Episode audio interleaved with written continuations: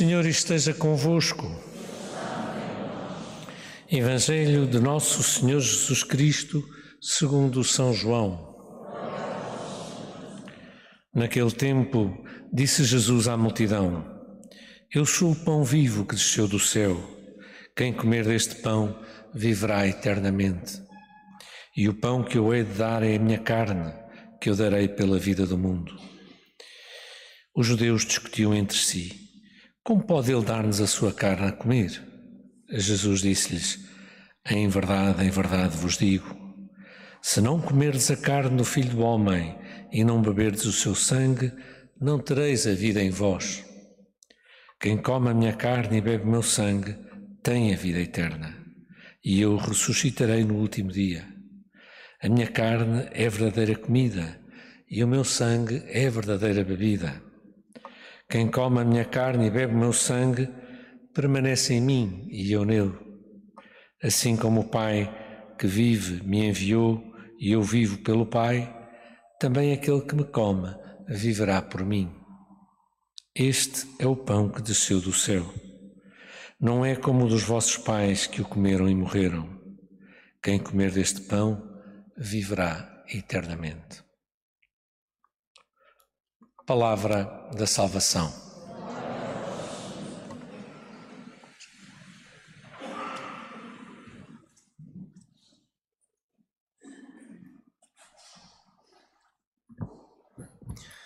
Celebramos esta que é já a terceira missa que celebramos neste dia dos fiéis defuntos.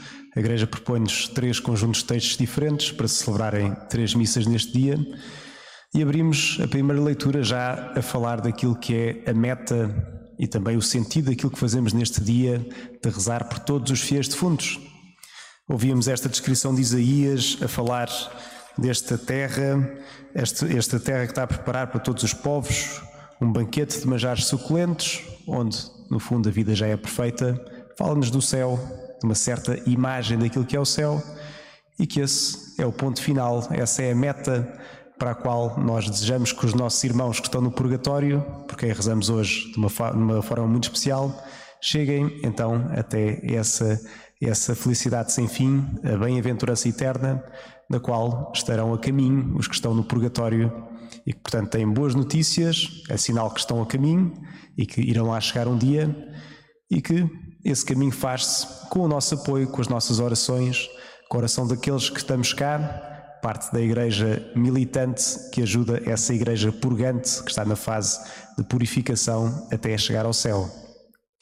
Havia uma santa, Santa Catarina de Génova, que dizia que o céu estava de portas abertas à espera das almas do purgatório, mas que as próprias almas do purgatório, não estando ainda purificadas, não tendo ainda o seu coração ou a sua essência sintonizada com o amor perfeito de Deus, precisam das nossas orações, do nosso apoio para ir fazendo esse caminho e aí sim identificarem-se plenamente com Jesus e viverem esta bem-aventurança eterna.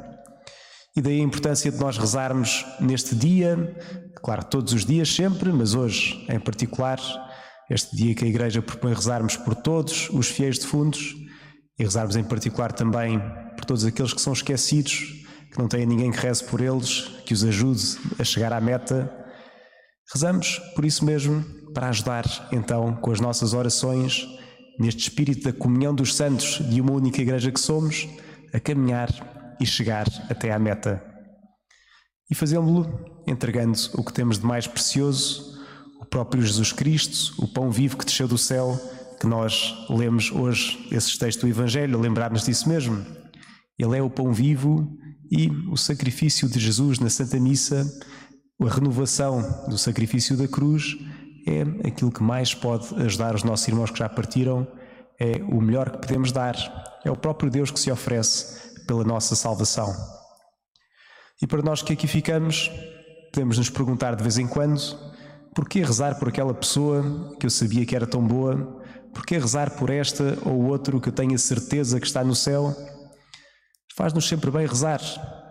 Certeza nunca teríamos, até seria uma certa presunção achar isto ou aquilo, pois não conhecemos os corações das pessoas, e se já estiver no céu, Então, Nosso Senhor com certeza pega nessas orações e aplica onde mais for necessário. O que é sempre bom rezarmos pelos fiéis defuntos, por todos, mesmo se depois Nosso Senhor pegar nessas orações e aplicar a outra pessoa que mais necessita, pois já está no céu.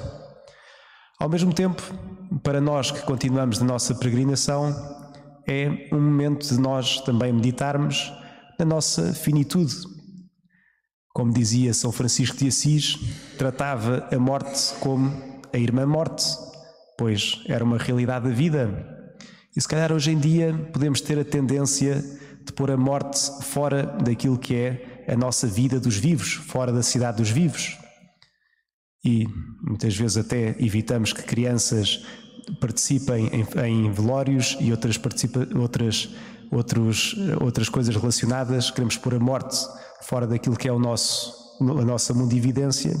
Mas é importante também depararmos com a nossa finitude, pois é quando nos deparamos com a nossa finitude que nem sequer a nossa própria existência garantimos por nós mesmos, que percebemos o quanto percebemos, o quanto necessitamos de verdade de Deus, o quanto estamos, na verdade, nas mãos de Deus Todo-Poderoso, do Pai que nos ama, deste bom pastor, como lemos no, no Salmo, e faz-nos, por um lado, ser mais gratos e descansar nas mãos do Pai, que é o nosso pastor e que nos guia que este mês de novembro, este dia em particular, claro que rezamos por todos os fiéis defuntos, mas que ao longo do mês de novembro possamos então rezar pelos nossos irmãos que já partiram.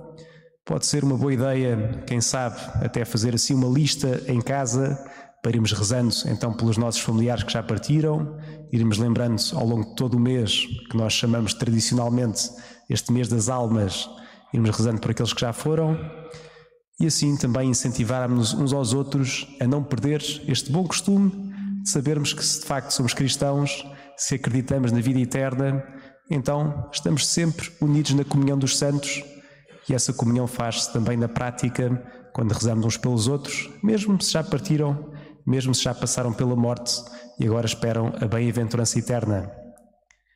E entretanto, claro, para nós é um incentivo para nos mantermos sempre na graça de Deus unirmos mais a Jesus Cristo e percebermos que com Deus, de facto, nada temos a temer, Ele é tudo, o caminho da vaidade não leva a nada. Recebemos pelos nossos irmãos, entregando então todos nesta Santa Missa, em particular os mais esquecidos, que não têm ninguém que reze por eles. Seja louvado nosso Senhor Jesus Cristo.